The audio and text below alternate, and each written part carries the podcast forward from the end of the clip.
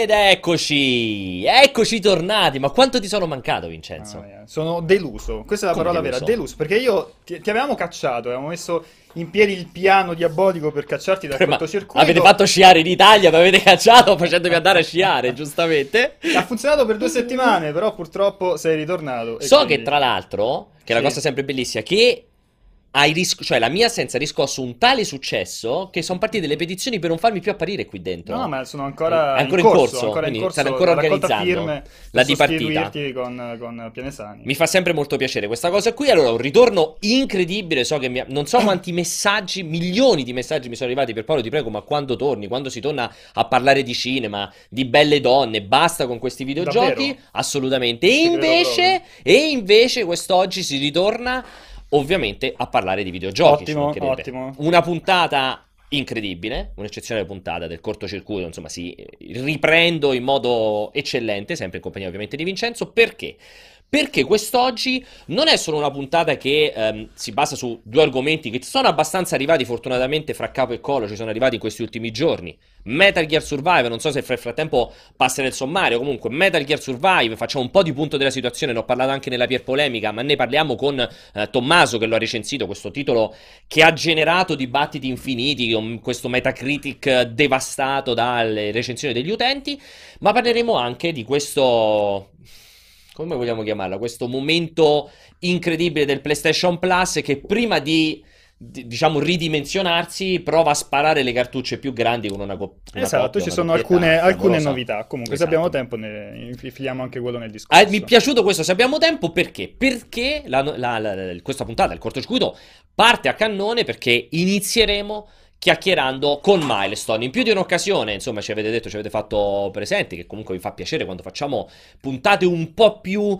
eh, acculturate, un po' più di indagine, di analisi. Ormai ci sono tanti team che sviluppano in Italia. Milestone, tra l'altro, team storicissimo dello sviluppo in Italia, quindi è, è anche carino dare spazio e voce ai team di sviluppo italiani, specie quando arrivano, insomma, quando li facciamo parlare in contemporanea con l'uscita comunque dei titoli dei videogiochi e proprio in questo periodo arriva sul mercato Gravel, insomma, il nuovo gioco di Milestone, quindi partiremo con Milestone, ma prima, prima di partire con Milestone, solite note di servizio, cuoricino sul canale di Twitch, così ci seguite sempre e ogni volta che andiamo live vi arriva una bella notifica che fa sempre comodo. E seconda questione, ricordatevi di abbonarvi al canale, soprattutto se siete abbonati ad Amazon Prime, perché un abbonamento a un canale di Twitch al mese ce l'avete dentro compreso gratuito, quindi perché non fare questa scelta così poi paghiamo i vari Aligi Comandini sei fuori, i vari Emanuele Gregori sei Perché li fuori. paghiamo per davvero? Beh, prima di mandarli fuori, Ah, dobbiamo ok. fare il TFR, no? Quindi sei fuori per poterli licenziare. Però, però, se Mhm. sei d'accordo, direi di partire.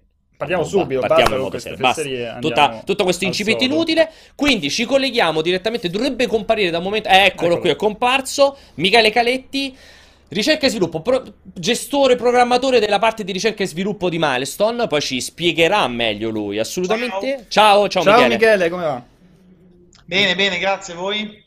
Dove- Sì, Eh, dai. Guarda, a parte il ritorno di Pierpaolo, eh, che sono ritornato live, qui tutto- purtroppo, tutto tutto, ok, tutto ok. abbastanza bene. Allora, ne approfittiamo per chiacchierare, ne approfittiamo per chiacchierare partendo proprio, io direi, Vince, partiamo proprio con la questione del team di sviluppo. Allora, Milestone è un team che ha una, una storia lunghissima. Io- Una ventina d'anni. Potremmo definirlo probabilmente esatto, il, eh, il team più importante a livello italiano? Beh, direi di sì, è anche Più quello più volante, storico. Diciamo, quando si parla di, di sviluppatori italiani è il primo che viene in mente. Esattamente. Team che è sempre stato, insomma, sempre contraddistinto per un lavoro eccellente con eh, i racing game, fondamentalmente ce l'ha proprio nel DNA, e appunto adesso arriva sul mercato, adesso si parla di arrivare sul mercato con un, un progetto che ehm, è sempre un racing game, però ha qualche connotato di differenza, poi ne parliamo più nel dettaglio, Sì. perché volevo chiedere a Michele come prima cosa, allora, prima di tutto se...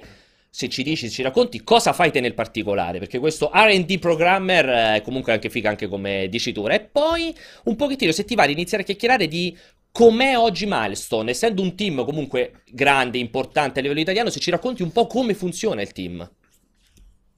Ciao, sì, allora, ehm, io come R&D programmer vuol dire che sono parte di un gruppo, in realtà mh, abbastanza ristretto, quindi non è uno dei team interni più grandi, però è di persone molto mh, eh, esperte ehm, che si occupano della parte proprio di tecnologia più eh, comune fra i progetti. quindi sono le persone che lavorano in questo momento su Unreal Engine, eh, in passato si erano occupate del nostro engine proprietario e mm, forniscono tutti i supporti tecnologici che servono ai vari team che invece poi sviluppano i titoli per fare le cose mm, in maniera più raffinata, più completa, tutto quello che non offre Unreal Engine eh, in maniera nativa, eh, diciamo, lo cerchiamo di fare noi in modo che poi si possa utilizzare per creare i titoli eh, che poi vengono, vengono, prodotti da Milestone. Okay. Ecco.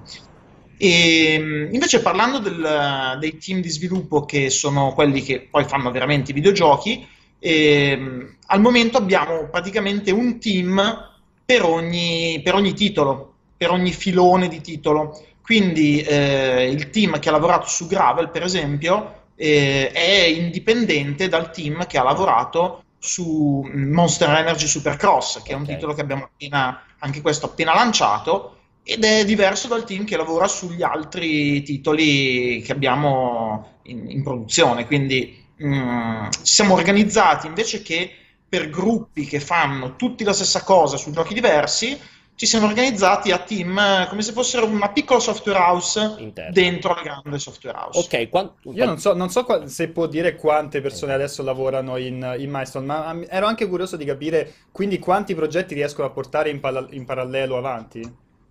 Dunque, al momento siamo all'interno più di 200. Dico all'interno perché poi ci sono ehm, gli outsourcer, che quindi sono persone che stanno mm, più o meno sparpagliate per tutto il mondo, che possono essere da un singolo a mh, mm, aziende che lavorano per noi eh, per fare delle, dei pezzi mm, ben identificati. Eh, la cosa più facile è fare alcuni contenuti grafici, okay. eh, non so, L'asset a, della macchina piuttosto ma, che... ma, sì, ma anche cose più semplici, case, alberi, ah. cose che poi magari prendiamo, rilavoriamo internamente per allinearli qualitativamente, eh, stilisticamente e poi finiscono nel gioco. Comunque all'interno siamo più ormai di 200 persone, suddivise in vari mm, team di sviluppo e che si accavallano nel corso del tempo, quindi ecco perché riusciamo ad avere delle release anche così vicine come okay. Gravel e Supercross, perché fondamentalmente non ci si è bisticciati le risorse. Eh, questo infatti ti volevo chiedere. Tu dici, tu parli proprio di team indipendenti al punto tale da essere come delle piccole software house all'interno di una software house più grande, ma cioè quindi avete anche tutto raddoppiato, nel senso il lead designer per ogni sì, singolo sì, team. Sì. Tutti gli artisti sono separati per ogni singolo team, quindi non, proprio non entrano mai in contatto questi team tra di loro. Non c'è un momento di scambio di qualche tipo? Sì, ovviamente sì, perché usando le stesse tecnologie altrimenti comincerebbero a divergere e ognuno a fare le cose a modo suo. Quindi serve un momento di comunicazione fra team per allinearsi, scambiarsi idee, trovare dei punti di comunanza e dei punti di differenza, perché poi facciamo titoli anche molto diversi fra loro. Però le persone che lavorano, specie in ruoli chiave su un titolo, lavorano solo eh. su quel titolo, quindi eh, hanno anche degli spazi a parte. Eh, cioè i team sono proprio localizzati in, in, aree separate, quindi è tutto anche per creare un clima di, dire, di edizione, di appartenenza okay. più identificante anche. Questo risponde anche un pochettino a una chiacchiera che facciamo con, con Vincenzo, cioè um, Gravel in qualche modo cerca un po' di, eh, secondo me, eh, poi potrei sbagliarmi, qui mi correggerete, di segnare un yeah. po' il ritorno di Milestone ai grandi arcade di guida, cioè più proprio la parte immediata del gioco, del gioco di guida, piuttosto che la simulazione in stile MotoGP. Eh, e questo, insomma, in qualche modo rispondi, cioè è possibile all'interno di Milestone fondamentalmente avere proprio team separati che lavorano su due idee, due concetti completamente differenti di giochi di guida, praticamente. Eh, sì, ci hai preso in pieno perché è esattamente quello che è successo. Eh, Gravel si è dato una missione che era quella di cercare di fare qualcosa che non c'era eh, al momento, eh, che era un bel arcade solido, ehm, off-road, e che fosse un po' ammiccante a certi titoli del passato, con una sua identità, perché ha in realtà una sua forte identità eh, stilistica, visiva e di gameplay, mm, però è completamente distinto da un titolo come Supercross o i passati MotoGP, insomma è, è un qualcosa di veramente eh, diverso che ha avuto il suo tempo e la sua strada di, evol- di, evoluzione in modo da essere mm, prendere sostanza, prendere confidenza e diventare quello che poi abbiamo pubblicato. No, questo è molto interessante perché comunque a- alla fine il, il genere dei racing lo vediamo molto vivo ultimamente, Esatto. no? Anche se viene considerato di nicchia, cioè comunque vedi tra i Gran Turismo, i Forza, i Formula 1, Need for Speed, cioè ci sono Project tantissimi, Cars, Project Cars, ci sono ma anche in Italia, racing. Assetto Corsa comunque l'altro team italiano, cioè. Assolutamente, però è, è- è interessante vedere come, come Milestone prova ad espandersi sempre all'interno dello stesso genere, cominciando ad, a- ad andare su più binari, no? Quindi diciamo la simulazione e, o- e- L'arcade. e l'arcade, questo è, è- è assolutamente interessante. Um, tu- Ma anche perché poi ehm, all'interno dei- dell'azienda eh, ci sono persone che magari sono più appassionate di auto, più persone appassionate di moto, e magari io stesso per dire gioco volentierissimo da assetto corsa a wipeout. E non sono come io, anche altre persone, non siamo focalizzati in maniera ossessiva su un genere, un sottogenere. Eh, ci piace più o meno qualunque cosa vada veloce. Poi come lo decliniamo è a seconda del gusto, del momento, di quello che sembra essere interessare i giocatori. Cioè non, non siamo eh, monotematici, anzi ci, ci sforziamo di essere eh, un po' eclettici. Ehm, tu hai parlato di Unreal eh, e se non, se non sbaglio ha rappresentato un, eh, diciamo un passo importante per, eh, per- per l'azienda, per Milestone, perché storicamente voi utilizzavate tecnologie realizzate in-house, internamente. Ehm, mi, Assolutamente. mi mi chiedevo se questo passaggio a Unreal fosse dovuto, cioè com- com'è nata la decisione, nel senso è, è dovuto ai, eh, diciamo, ai limiti di- imposti da, da Gravel, o comunque alle, alle ambizioni di, di Gravel, oppure era per cercare di stare al passo con i tempi e, e con la concorrenza? No, è un cambio più di ampio respiro perché eh, tutti i titoli milestone da qua in avanti saranno sviluppati in Unreal Engine.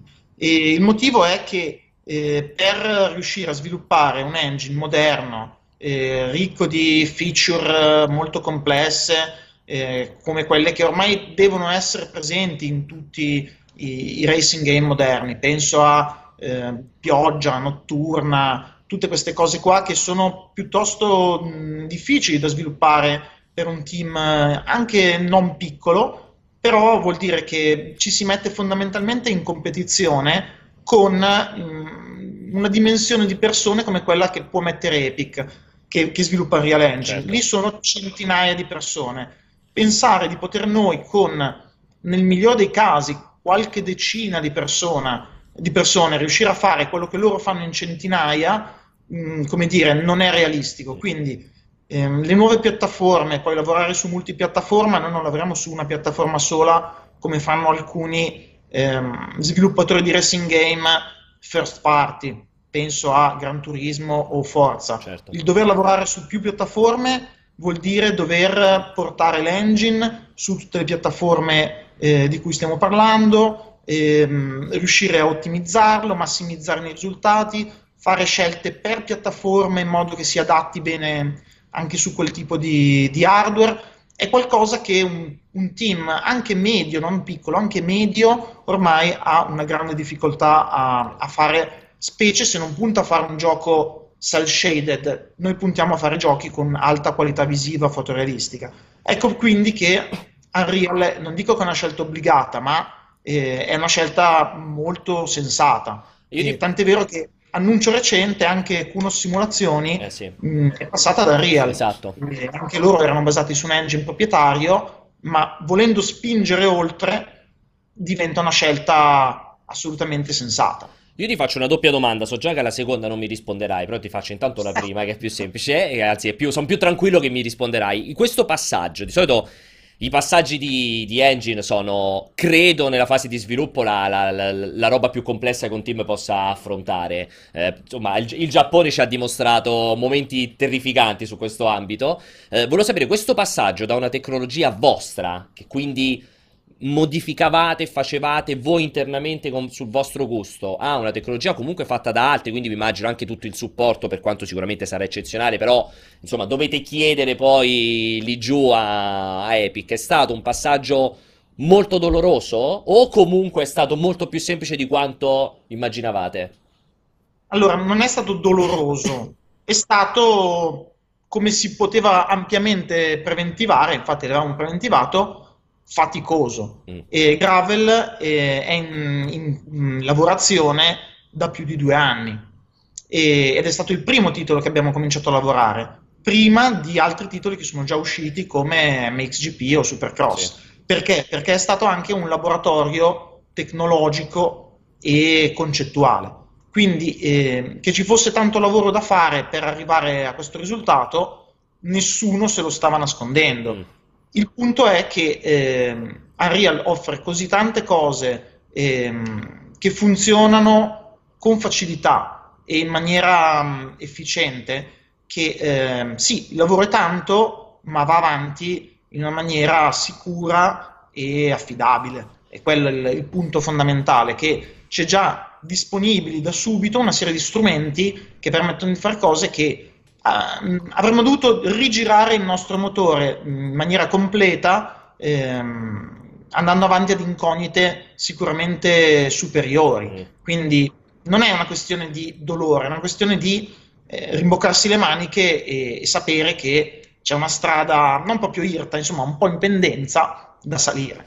E la seconda domanda invece è, allora, è questa qui. So che ovviamente siamo qui per chiacchierare di Gravel e soprattutto non si parla, lo diciamo sempre ai nostri ascoltatori, non si parla naturalmente di roba futura perché è impossibile naturalmente avere annunci in proposito, ma io ti faccio questa domanda un po' furba, cioè l'aver deciso di passare alla Real Engine, che è un engine di una versatilità sconvolgente, vabbè, ci si fa di tutto.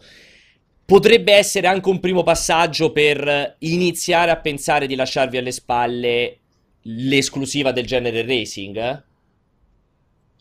Mm, allora, concettualmente mm, sì, praticamente per il momento posso già dirti no, nel okay. senso, Milestone ha un DNA racing.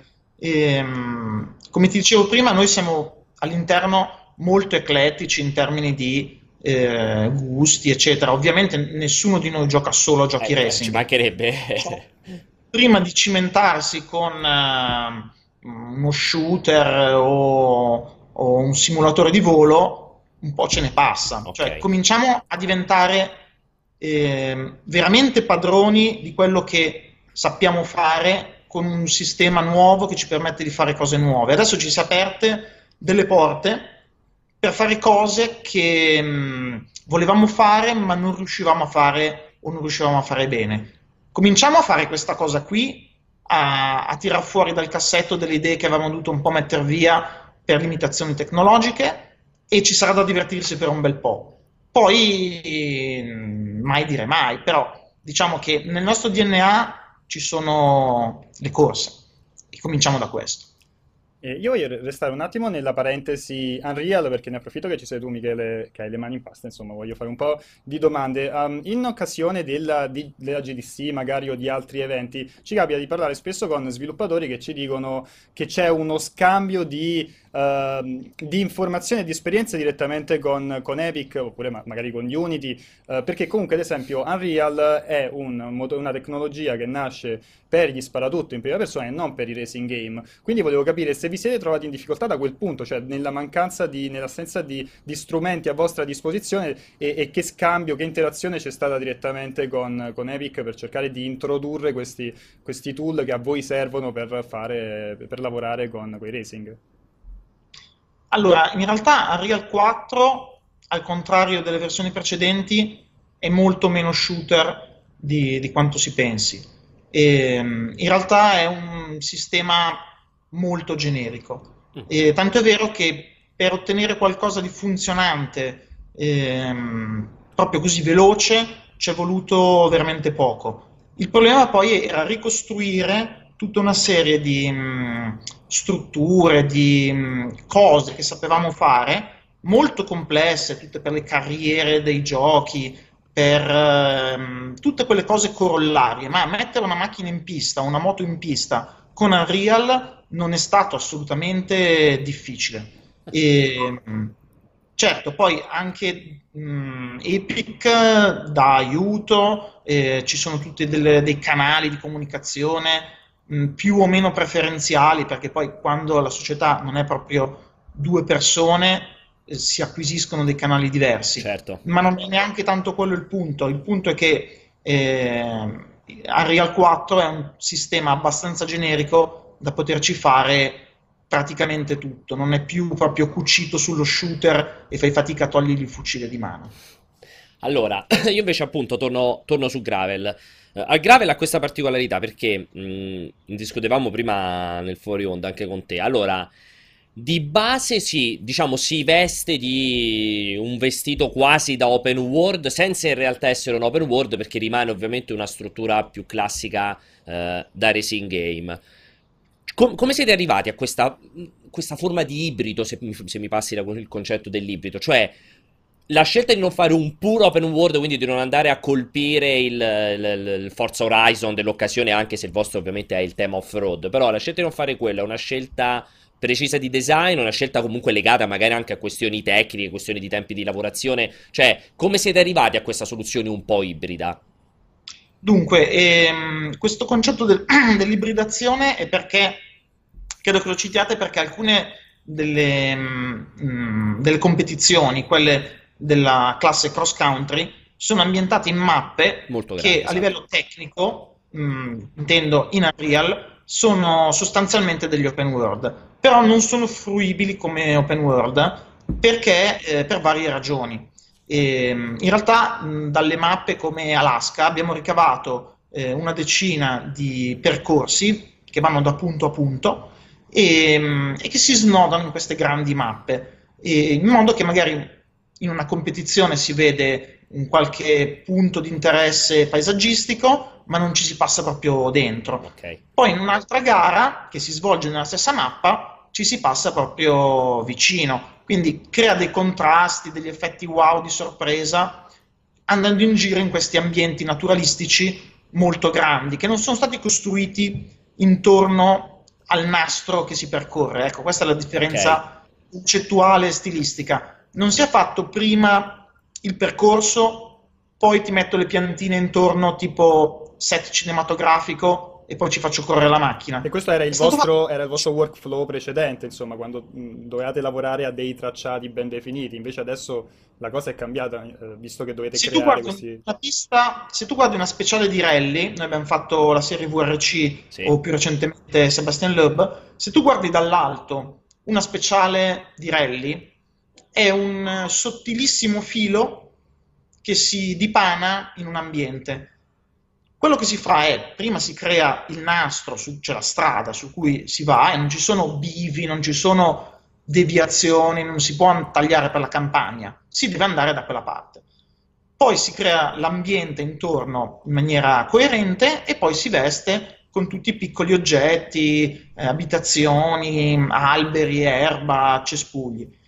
E volevamo ottenere una resa diversa, che non fosse tu devi passare di qui e si capisce che tu devi passare di qui in maniera univoca. Volevamo prima creare un ambiente e poi giocare a ricavarci delle gare, in modo che tutto avesse un'aria più naturale, meno creato dall'uomo e più naturalistico in cui l'uomo ci mette piede. E, e credo che sia quello che si vede in questi stage, eh, perché sono tutti caratterizzati da una natura molto forte in cui occasionalmente ci si fa una gara con queste auto da pazzi. Però era l'approccio che parte dal compositivo fino ad arrivare all'implementazione eh, tecnica. Il fatto che non siano open world um, Bene, girabili diciamo, sì. liberamente è anche per mantenere una coerenza nel passo di gioco, perché se fai una gara nello stadio è tutto ritmo, ritmo, ritmo, sorpassi, spallate. Una gara di eh, speed cross mh, simile come, come, ritmi, come aggressività, ma diversa come eh, tipologia di pista. Se poi fosse arrivato un, un, Alaska in cui bisogna girare a cercare cose, sarebbe stato stonato. Mm. Volevamo tenere sempre il ritmo alto, sempre tenere la, la palla in movimento, diciamo, e la competizione molto fruibile, molto mi faccio un'altra garetta, non e adesso dove devo andare. Quindi il focus del titolo era proprio questo, cercare di offrire delle competizioni una in fila all'altra facendoti voglia di fartene un'altra ancora, non di interrompere il ritmo e il flusso. Ed ecco perché quindi siamo arrivati a questo tipo di quadratura del sistema. Nella realizzazione di queste aree, quanto c'è di pura creatività vostra e quanto invece di informazioni tratte da dati satellitari, GPS, eccetera, eccetera? Dunque, per queste aree, mh, eh, diciamo, sono ambientate in, in luoghi veri. Eh, per fare Alaska, eh, un fotografo ha dovuto fornire materiali di eh, reference, quindi eh, migliaia di foto di come sono le rocce, mm, la vegetazione, eh, gli alberi, eccetera. Tra l'altro abbiamo scelto per alcune piste dei setting non ovvi, quindi Alaska non è con la neve come chiunque certo. se la immagina, ma è in primavera. E poi però abbiamo cominciato a eh, cercare di creare da zero, quindi cercando di rispettare, eh, come dire, ehm, gli stilemmi del, del com'è la natura in Alaska, ci siamo creati una nostra Alaska.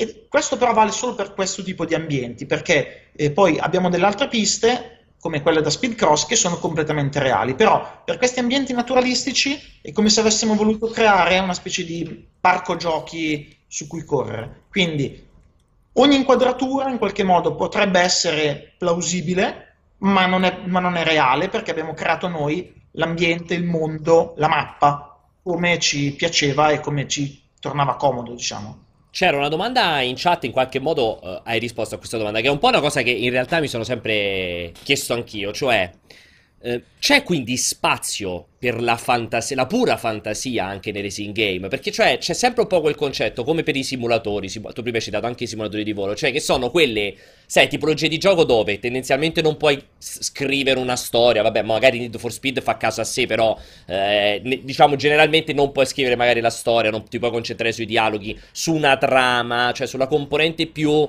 di invenzione inventiva, per questo infatti ti avrei chiesto in qualche modo e risposto, cioè c'è possibilità di, di, di, fare, di utilizzare la fantasia quando si realizza un titolo di guida, perché fa pensare a una cosa molto, cioè molto realistica, molto, in qualche modo anche un po' meccanica, cioè molto basata semplicemente su, nel caso dei simulatori, su attributi, gestioni della fisica e così via. E allora, mh, mm, già il fatto che un gioco anche come MotoGP, che in realtà sembra che non si possa inventare niente perché le piste sono quelle della MotoGP, i piloti sono quelli della MotoGP, già un gioco del genere ha dietro una quantità di scelte eh, a livello di design su come costruire eh, la carriera, l'esperienza, il menu, su come impostare gli aiuti, su tutta una serie di cose che sono assolutamente creative. Quindi già un titolo che sembra che si faccia da solo, ma almeno che si facesse da solo, e non si fa da solo, c'è dietro un, un team di designer che pensa a una quantità infinita di cose. Meno male che poi voi non le vedete, perché sono le classiche cose che quando funzionano diventano quasi invisibili, perché eh, vengono naturali. E Gravel è ancora più creativo perché oltre a tutto quello che hanno gli altri titoli, ehm, c'è stato un gruppo di persone che ha dovuto pensare appunto agli ambienti, selezionare quali auto eh, licenziare e quindi scegliere di che categorie, eh, creare, dopo aver creato gli ambienti, creare i percorsi dentro questi ambienti. Questa è stata una fase molto sperimentale in cui sono fatte intere cose che poi sono state completamente buttate perché non funzionavano. Quindi mh, mm, c'è un livello di creatività in un gioco come eh, Gravel che eh, non è sottoposto a una licenza ufficiale che è veramente grande. Anzi, eh, parte della sfida sta proprio nel fatto di riuscire a non perdere il filo del discorso, perché come dicevo prima avremmo potuto fare tutto e niente, però si doveva creare un'esperienza coerente e che fosse, come dire, eh, continuativa per il giocatore, che fosse qualcosa che eh, fosse gradevole e non che passasse di palo in frasca in maniera un po' stramba. Quindi c'è sicuramente una grande, grande possibilità di creatività all'interno di un titolo del genere.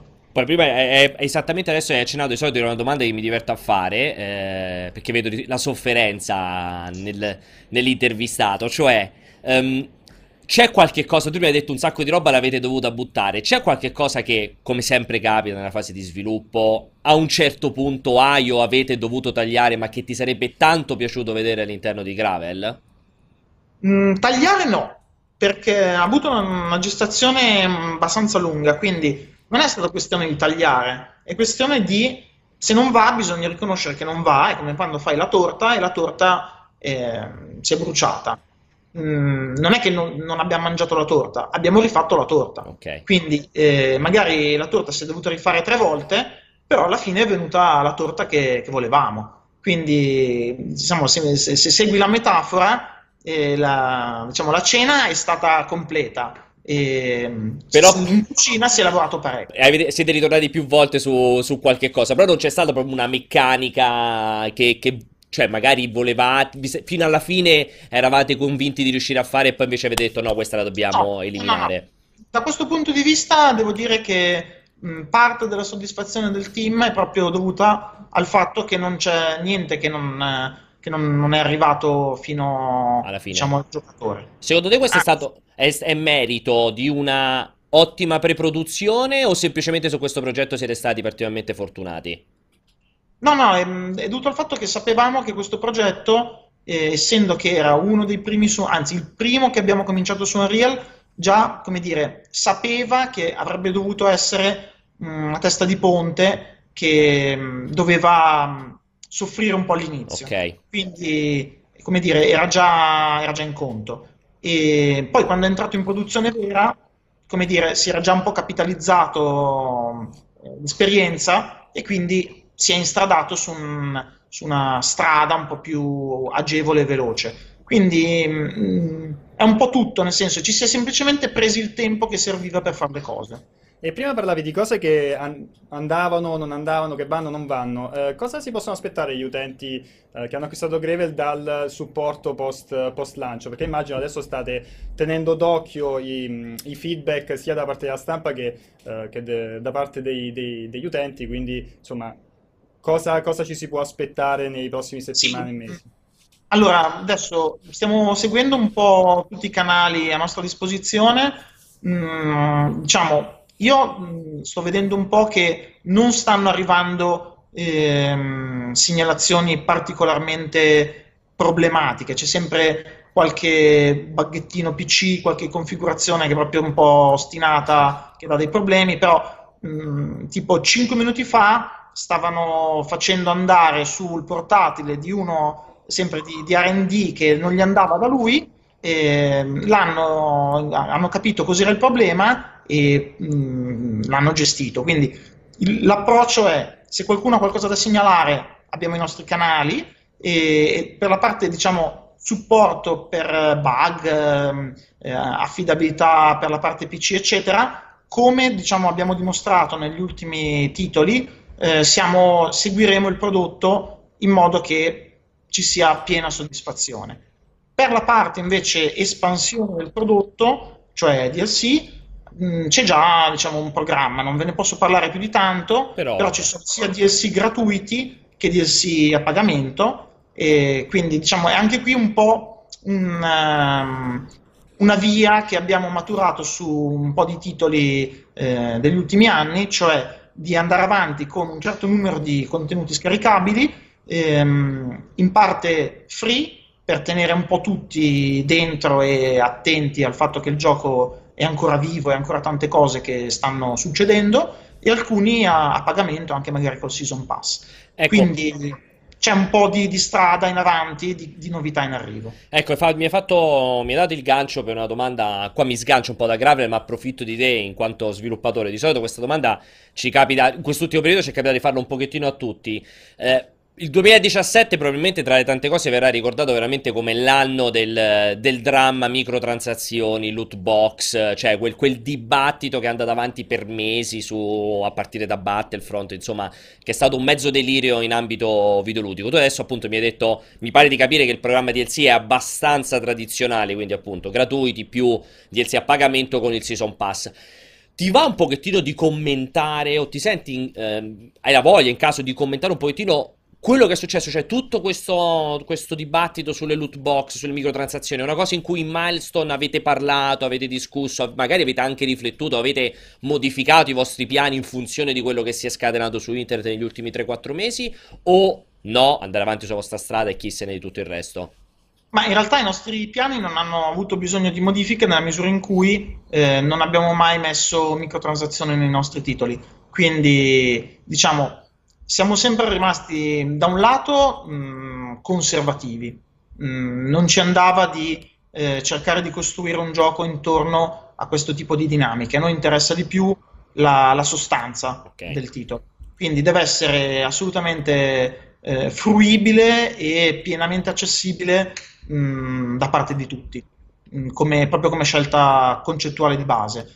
E, mm, cos'altro aggiungere? Eh, ci sono modi, molti modi di aggiungere contenuti eh, ai titoli senza passare dalle microtransazioni. Mm. Il fatto stesso che molti dei contenuti, più o meno la metà, eh, verranno distribuiti gratuitamente, come dire, è proprio l'opposto. Cioè, invece di chiedere il micropagamento per eh, qualcosa che è già nel gioco, alcune cose che stiamo sviluppando, perché i DLC sono fisicamente ancora da sviluppare, alcune cose che faremo nel futuro verranno date eh, gratis eh, ai giocatori. E non siamo gli unici, credo, a, a, pensarla così, perché faccio un esempio illustre, il Gran Turismo eh, mm, ha già aggiunto sì. una quarantina di macchine totalmente gratis. Sì, anche la cioè, carriera, se non sbaglio, alla fine lo hanno, l'hanno aggiunto con una patch, eh, una cosa del genere. Sì, sì stanno, stanno, aggiungendo a patch successive sì. contenuti gratuiti.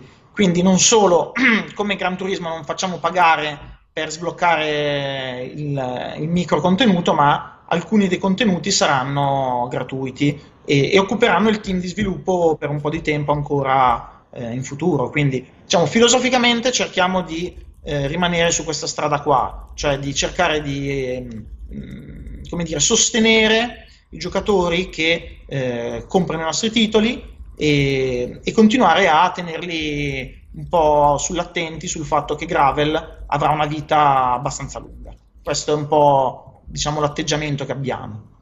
Ehm, io mi è venuta una curiosità perché tu prima avevi menzionato Kunos Simulazioni. Eh, mi chiedevo qual è il rapporto di, di, Milestone, il vostro rapporto con gli altri team di sviluppo italiani che lavorano su racing game, su giochi di, di, di corsi appunto come Kunos oppure eh, 34 Big Things. insomma, se c'è uno scambio di, conoscenze, in che rapporto siete? Allora, ci si conosce più o meno tutti perché come sarebbe possibile il contrario?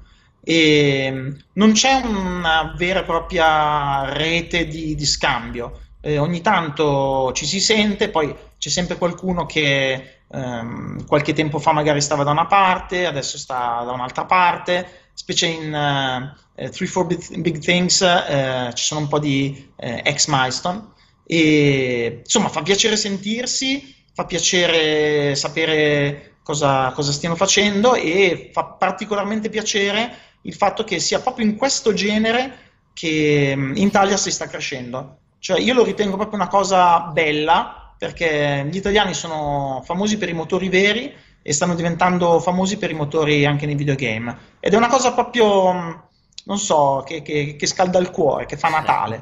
Cioè, mi piace proprio l'idea che eh, siano un po' qua tutti quelli che sanno fare bene questa roba qua. Che io, per esempio, gioco a quasi tutti questi titoli italiani eh, con piacere perché, perché, sono fatti bene, perché sono belli e si vede che c'è mm, qualcosa di diverso rispetto alle produzioni eh, giapponesi o americane. C'è proprio un, un taglio eh, speciale che, che mm, è innascondibile.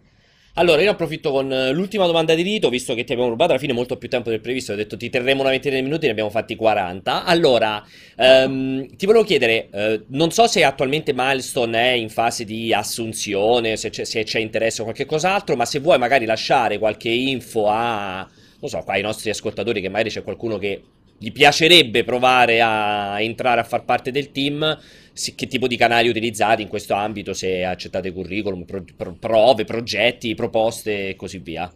Eh, sì, sul sito Milestone c'è un'area dedicata, ci sono una serie di profili eh, spiegati di cui stiamo cercando persone. Eh, in realtà più o meno eh, stiamo sempre cercando perché un po' per eh, espansione, perché eh, siamo arrivati a 200 persone, ma non è detto che eh, che ci si fermi qui e mh, poi c'è sempre un po' di ricircolo fisiologico, quindi mh, le figure le valutiamo eh, tranquillamente tutte. C'è un, dire, un- un'area del sito appunto dedicata a come sottoporci curricula, quindi assolutamente se qualcuno sta passando per la testa, perché no? Perfetto, allora io approfitto di ringraziare tantissimo Michele, è stato super super super super disponibile. Alzato il livello della qualità di Ah, questa perché- infima rubrica. Ok, assolutamente, questo confermo e sottolineo. Eh, niente, Michele, ti faccio un in bocca al lupo, buon proseguimento, ovviamente anche congratulazioni per, per Gravel. Spero di risentirti quanto prima in occasione di un altro progetto, ovviamente. Quando volete. Grazie Michele, Grazie, alla prossima. grazie Grazie. mille. Ciao Ciao. ciao. Noi invece a questo punto ripartiamo qui, ripartiamo... Allora, a- buttavo un occhio alla chat, gente che si è impressionata per le dimensioni della tua tazza. Io ho tutto grande, La Vincenzo. tazza, sei pessimo.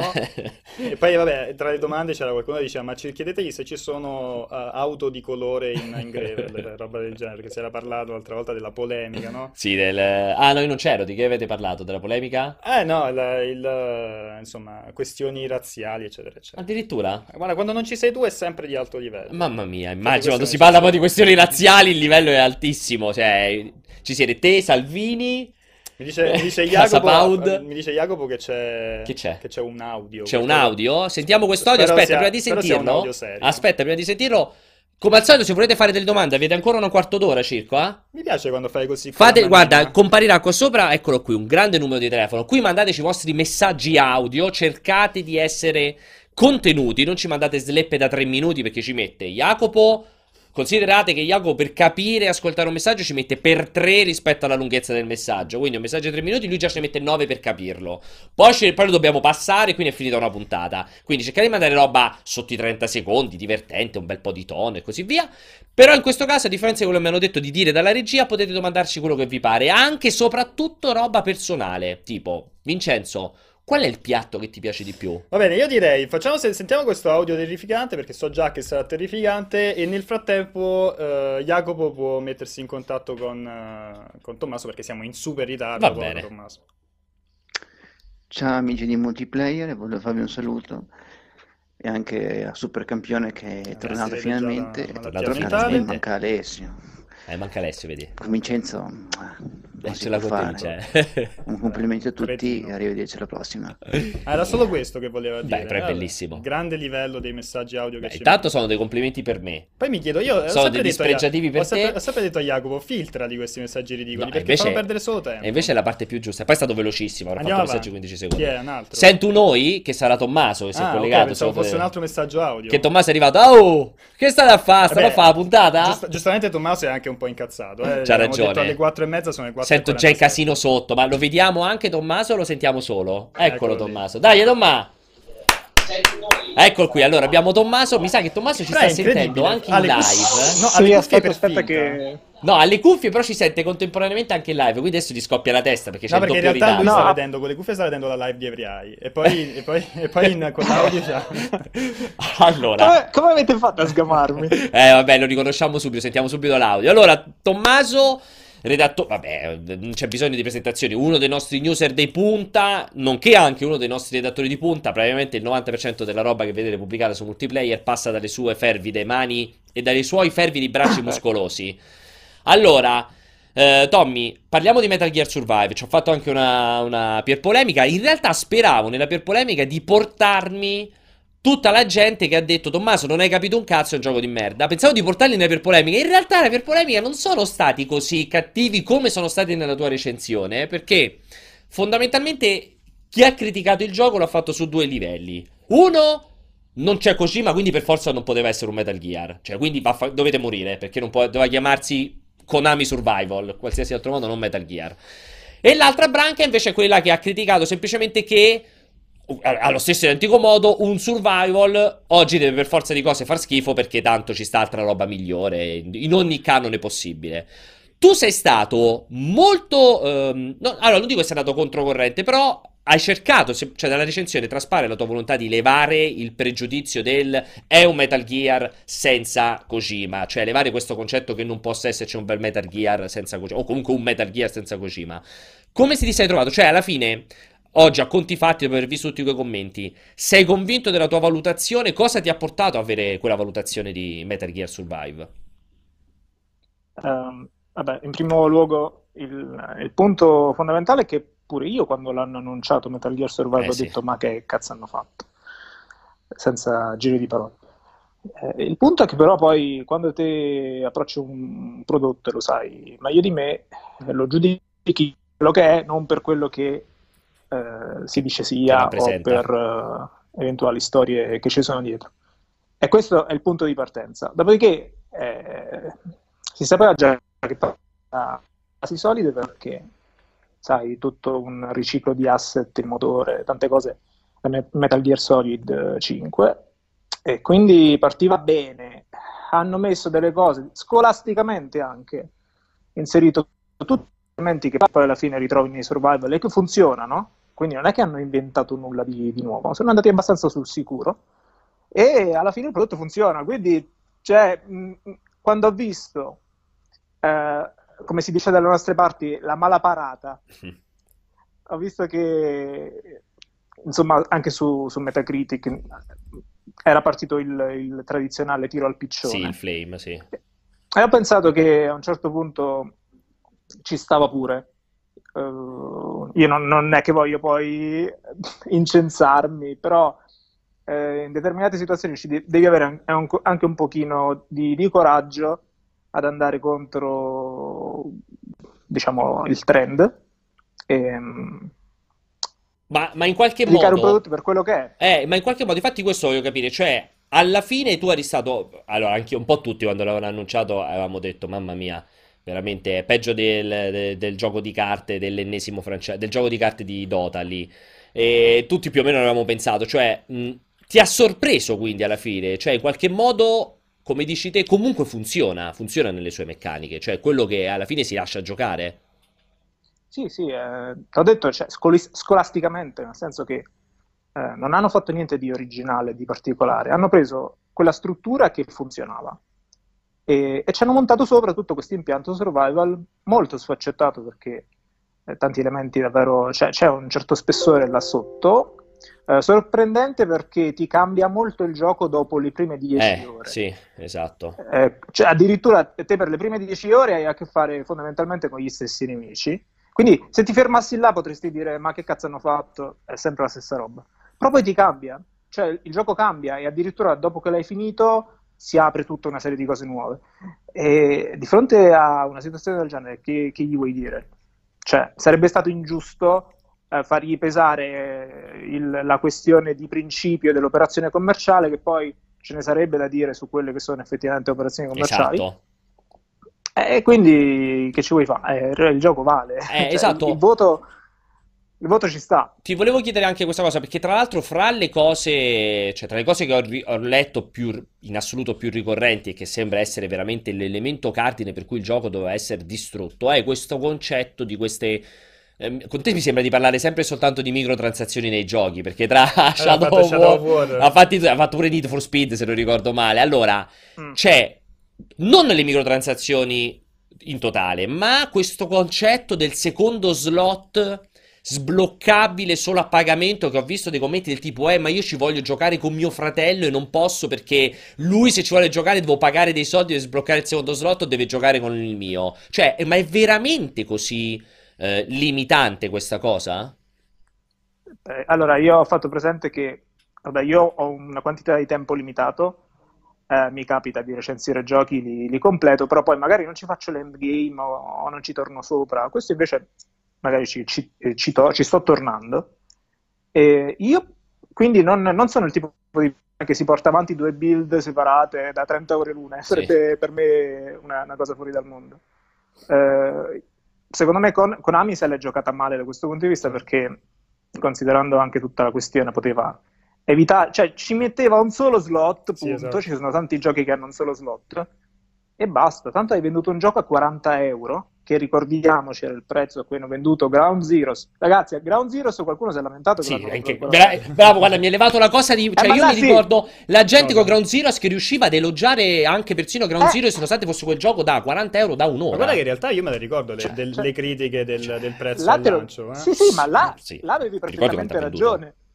Cioè, ti ricordi? Però quello è diverso, Eh. cioè non è che non ci sono state critiche. Secondo me ce ne sono state molte di meno che sul secondo slot di Metal Gear Survive. Perché il secondo slot erano giustificatissime. era- cioè, è stato veramente il bagno di sangue questo secondo slot di Metal No, diciamo che lì Sì. sono, eh, con, con- con questo secondo D'immagine slot se la sono giocati cagare. malissimo perché già hai eh, parecchio scetticismo, come diceva Tommaso, attorno, attorno al gioco. Se fai una cosa del genere con questo secondo profilo, con questo profilo, con questo slot a pagamento, dai soltanto l'impressione di essere, come si dice in inglese, greedy, no? Di essere, ava- di essere avara e cercare di, di spillare i soldi a- agli utenti che tra l'altro hanno dato una chance al, al progetto, che sono andati al di là del, eh, del no, non c'è Kojima e quindi non compro, Ah, non è certo. un Metal Gear, ti hanno dato fiducia e non è proprio il messaggio ideale Che da- devi so- passare. specialmente per un progetto che poi immagino loro vogliono portare avanti come un, eh, un game as a service o comunque cercare di monetizzare anche successivamente al, al- al lancio, capito? Quindi devi tenerti buoni i tuoi,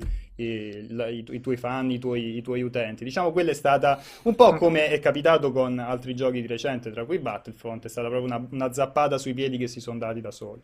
Tra l'altro, Poi eh, in- mi confermi? Scusami, poi ti faccio parlare. Dicevo, però comunque Mm. il secondo slot è comprabile tranquillamente anche con la moneta in game, perché ricordo, se non ricordo male, no? Solo che Sì, sì, cioè, ci ci vuole- vogliono 90 giorni. Là era uscita quella cosa che per fare il grinding, per raggiungere quei soldi lì, ci vogliono 89 giorni di gioco, tipo una roba del genere. Però vabbè, hanno fatto non ho il fatto, gesto. non ho fatto un calcolo. Sì. E stavi dicendo, Però, perdonami insomma- che ti ho interrotto. Che fondamentalmente quando è uscito Ground Zeroes, ragazzi, quella era un'operazione commerciale Eh, sì. e c'era Kojima. Cioè, quindi mettiamo i puntini sulle i. Non sono, come hai detto pure te varie volte, eh, i publisher non sono onlus, devono far quadrare il bilancio.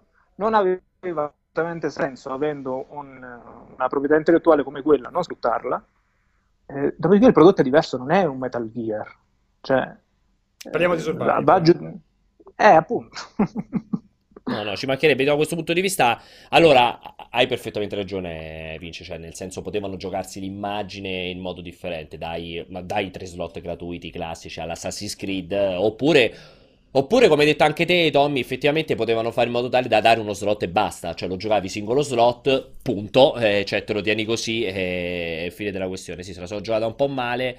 Sul dibattito effettivo, invece, in merito al discorso, non è o è un Metal Gear, come si sono permessi di farlo senza Kojima, eh, mi sembra evidente la tua recensione nel momento, anzi il tuo giudizio che io trovo correttissimo, nel momento in cui il gioco funziona, punto. Cioè no- non ci può essere neanche, non ci può essere alcun altro tipo di dibattito. Mi sembra giustissimo. Sì, a me dispiace, a me dispiace che poi si prenda posizione su, su- su un concetto ideologico. Alla fine, esprimere un giudizio anche numerico su, su queste basi per me è sbagliato. No, ma infatti la E- cosa, cioè, esa- mi, mi sorprende di più quando è, è, diciamo la critica che si Eh, fa eh, in- che mette il voto. Perché tanto il voto su Metacritic degli utenti ormai lo abbiamo capito che viene spesso utilizzato per mandare da parte degli utenti comunque da, un da una parte degli utenti per Esatto. mandare un messaggio di, di protesta, per mandare un messaggio, insomma, l'abbiamo visto con Shadow of War, l'abbiamo visto con Battlefront, eh, mi sembra con Call of Duty 2 addirittura mi sa c'ha 3, c'ha 4, comunque ci sono d- diversi giochi eh, usciti di recente che hanno media voto utente 1, 2 o 3, no? Però lì, insomma, siamo nel, nel campo del- della minoranza rumorosa che, che- che va a influenzare quel voto lì. Quando invece la critica è un po' più complessa la cosa. Cioè, secondo te si dice c'è stato una parte della critica che lo ha recensito dicendo va stroncato perché è senza Kojima. È la Qualcuno- mossa è di come Konami senza Kojima, è come parlavamo, Miley, ne, cioè- ne- parlavamo di, di- di Kingdom Come Deliverance, no? Che c'era stato quel pregiudizio da parte di Eurogamer sul- sullo Che sviluppatore dietro, diciamo, che, che ha influenzato il, il- Sì. il gioco. Ecco, lì secondo me in una recensione non dovrebbe, Non dovrebbe uscire. esserci una cosa del genere, o me lo devi veramente giustificare in maniera... in modo molto Eh, proprio, devi essere un genio giustificato in modo perfetto Eh. proprio. Senti, Però ragazzi, vai, dimmi. funziona- cioè, succede molto più spesso di quello che potete pensare, sta roba qua. Eh, quando vedete recensioni mixed, diciamo su, su Metacritic, che partono da voti bassissimi e arrivano a voti altissimi, e spesso capita sta roba qua. Eh, Ci sono dei diciamo, preconcetti che possono accompagnare un gioco per una qualsiasi questione. Nel caso di Shadow War, a me fa piacere che non hanno impattato sulle, sulle vendite, eh, perché là era un discorso assurdo. Però ci sono questi argomenti che, che polarizzano e che, su cui ci sono posizioni di, di principio che vanno poi al di là della, di quella che se la recensione ti spiega che non, un, che non, è un, problema, che è una questione opzionale, puoi tranquillamente non acquistarla perché, tra l'altro, non acquistando le microtransazioni, noi facciamo capire eh sì. ai publisher che non ne frega niente e che non c'è un mercato, no? Finché rimane opzionale non c'è nessun problema. Se noi vi, dic- diciamo che non è opzionale, eh, cazzo, fidatevi perché cioè, siamo qua per questo, non, non per vendervi qualcosa, per, per raccontarvi frottole. Uh, io quello non ho capito, dalle regia si dicevano che c'era qualcosa pare, che era pare, domanda... no, pare che ci sia un collegamento via Skype. Addirittura? Di, di qualcuno che, di, di, un utente che vuole Proviamo, proviamo a vedere se è un utente, se è un hater di Tommaso o meno. Possiamo Vediamo. passarlo, abbiamo due, veramente due minuti di numero e vediamo... Io comunque credo che lì al massimo il problema di Metal Gear sia proprio il fatto di essere no, non mediocre, ma comunque di non essere quel titolo eccellente Eh che beh. dici vale il mio tempo, capito? Quando il, genere survival ha comunque diversi esponenti molto importanti, Importanti, eh. uscirtene con un gioco che non è eccezionale, non è- magari non è orribile, ma non è neanche eh, Sì, un non è un ottimo punto di gioco, riferimento, sì. perché dovrei investire... Si parlava di 10 ore mh, per, per questa sorta di piccola rivoluzione all'interno del, del gioco. Perché dovrei investire almeno 10 ore all'interno di, di questo gioco, no? Lì potrebbe essere casomai il problema di, di- di- di Metal Gear. Non so, vedo un grande Beh, no. avatar, però non, non sento nessuno. Ok. Eh, c'è- Ciao. Eh, continua- Ciao a tutti. Ciao Dante, dici tu. Dante, se non sbaglio, ho visto comparire Sì, il tuo sì. nome. Vabbè, il mio nickname. Il tuo- No, scusami. comunque volevo dare diciamo, diciamo, il mio pensiero su Metal Gear Survive, che secondo me è, diciamo, è l'uso eh, del nome del brand che eh, per sfruttare diciamo, quest- il Metal Gear come proprietà intellettuale da parte di Konami per vendere copie.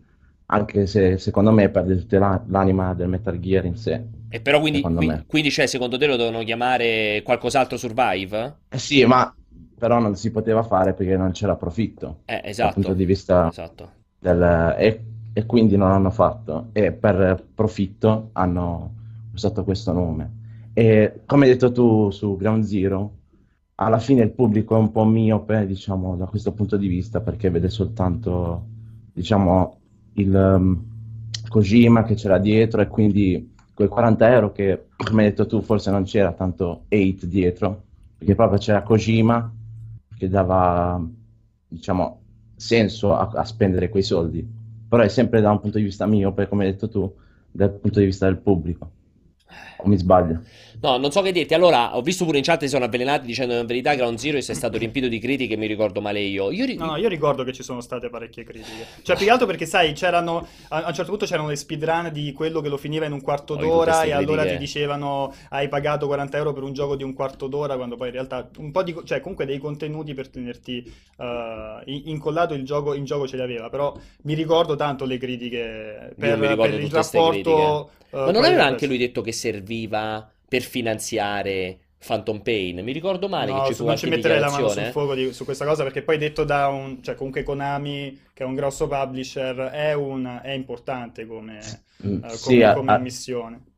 secondo me alla fine volevano sfruttare proprio il nome di Kojima per, eh, diciamo, rifarsi di quei, tutti gli anni di sviluppo che sono passati, Sì. che, diciamo, Beh, sono ovvio, pesati a ovvio. livello aziendale. Beh, quello diciamo, certo, sì, sì, aziendale. assolutamente. No, lì semplicemente si, io per come l'avevo interpretata la cosa era è slittato continuamente The Phantom Pain, allora nel frattempo dobbiamo buttare fuori per forza qualcosa perché è assurdo che questo gioco continua a- ad andare per le lunghe e nel- quindi nel frattempo ti fanno uscire fuori questo Eh sì. piccolo pezzetto Sì. Ground Zeroes eh, Eh. a pagamento che era, era- mi ricordo che veniva proprio definito una demo a- venduta a 40 euro. Io, io questa cosa me la ricordo abbastanza, for- for- mm, abbastanza bene.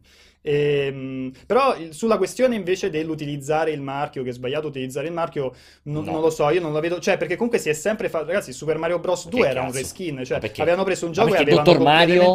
Ma scusa, Dottor Mario? era Mario. Al di là, ma esatto, cioè Super Mario Bros. 2 che tra l'altro è- a me era pure piaciuto Pure me parecchio. tantissimo. Cioè era un altro gioco completamente Sì, reskinnato, però- buttato fuori Vabbè, come Zelda dire 2. era Super Come Mario. Zelda 2. Ci sono un sacco di, di esempi sì. del genere. Hyrule Warriors si basa, cioè Esatto. na- nasce come per sfruttare il Il marchio, eh, Cioè, comunque ce ne sono tanti di questi Ma anche normale, tra l'altro io non la Poi critico neanche come cosa. Cioè, comunque può fare un po' quello, Che quello cazzo vuole, con, con gli spin-off, chiaramente, perché Eh. lì parliamo, cioè con Survivor parliamo sempre di uno spin-off, ne- non, non- Non è Gear non è neanche, neanche andato a storpiarti eh, il- la, la Canone. timeline principale, non Esatto. so, di quelli che sono i lavori principali Diciamo. di, di, di Kojima. Quindi io... State, state dicendo che praticamente questo può aiutare, diciamo, il pubblico a, diciamo, a comprare anche altre, diciamo, altri giochi che hanno gameplay diverso, però usando quel marchio. Sì, quindi- sì, ma magari anche, perché no, è vero che il survival alla fine poi di base la meccanica di gioco fondamentalmente è quella, cioè non è che hanno fatto un platform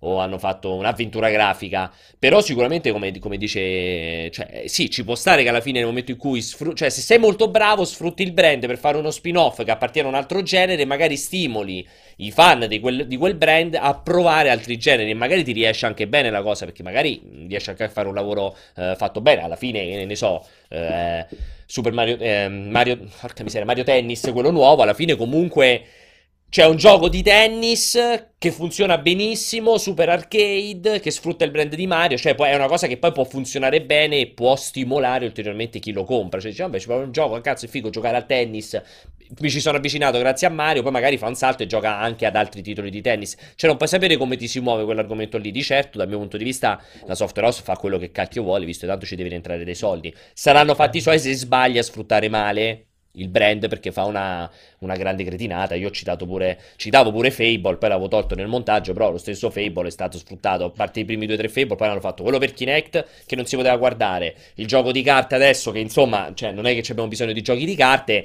cioè, lì avranno ripercussioni probabilmente sul valore de- de- del franchise Fable, o magari adesso annunceranno il Fable 4 identico ai predecessori con la super grafica e tutta la gente dirà finalmente un altro Fable come una volta e sono contentissimo, cioè lì è da vedere. No, Com- dicevo, sì, esatto, prima parlavi di, di Mario come Nintendo sfrutta Mario, ma cioè, Star Wars viene spremuto tantissimo come franchise. Diciamo che la- la- la- l'obiettivo di un publisher, di uno sviluppatore, di un'azienda è con le IP che ha a disposizione cercare di eh, fare, insomma, fare cassa, fare quanti più soldi possibili. La responsabilità del- dell'utente sta nell'informarsi, nel cercare di capire se quel prodotto lì Vale. vale e incontra i suoi, i suoi gusti e non, dire, non, non andare subito a dire no, è l'azienda che mi ha calappiato con un'esca, capito? Lì è, lì è sbagliato. Poi, appunto, dicevo, secondo me le critiche legate a Metal Gear Survive che hanno senso sono, possono essere altre, cioè si può parlare dell'Always Online, si può parlare del- delle microtransazioni con lo slot di salvataggio, di, di, di 10 ore iniziali che magari sono lente. cioè, Noiose, sì. lì, lì mi piace anche discutere quando si chiacchiera del no, non è un Metal Gear, insomma, un po' eh, lascia Se il tempo che, che trova la discussione. Vai, chiudi te, Tommy, poi ci salutiamo, dimmi.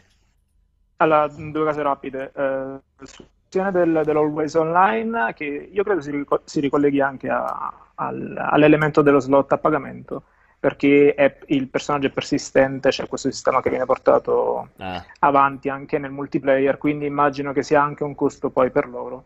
Eh, il fatto che tu sviluppi un secondo personaggio, cioè questo secondo slot potrebbe essere un costo per il publisher che comunque ti dà tutto a 40.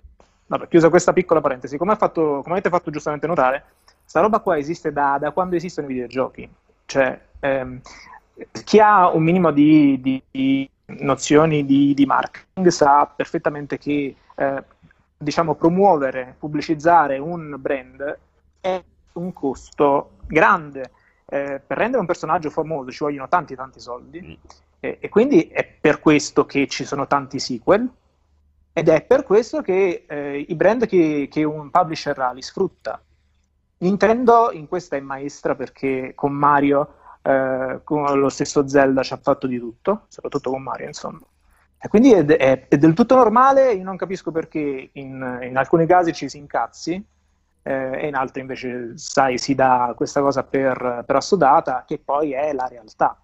Il gioco è diverso, cioè, alla fine anche ogni Zelda è diversa, Eh sì. no? E- l'ultima quindi- domanda, l'ultima domanda Vai. se posso fare. Vai velocissimo Eh, che siamo in chiusura, dai. Sì, sì, sì.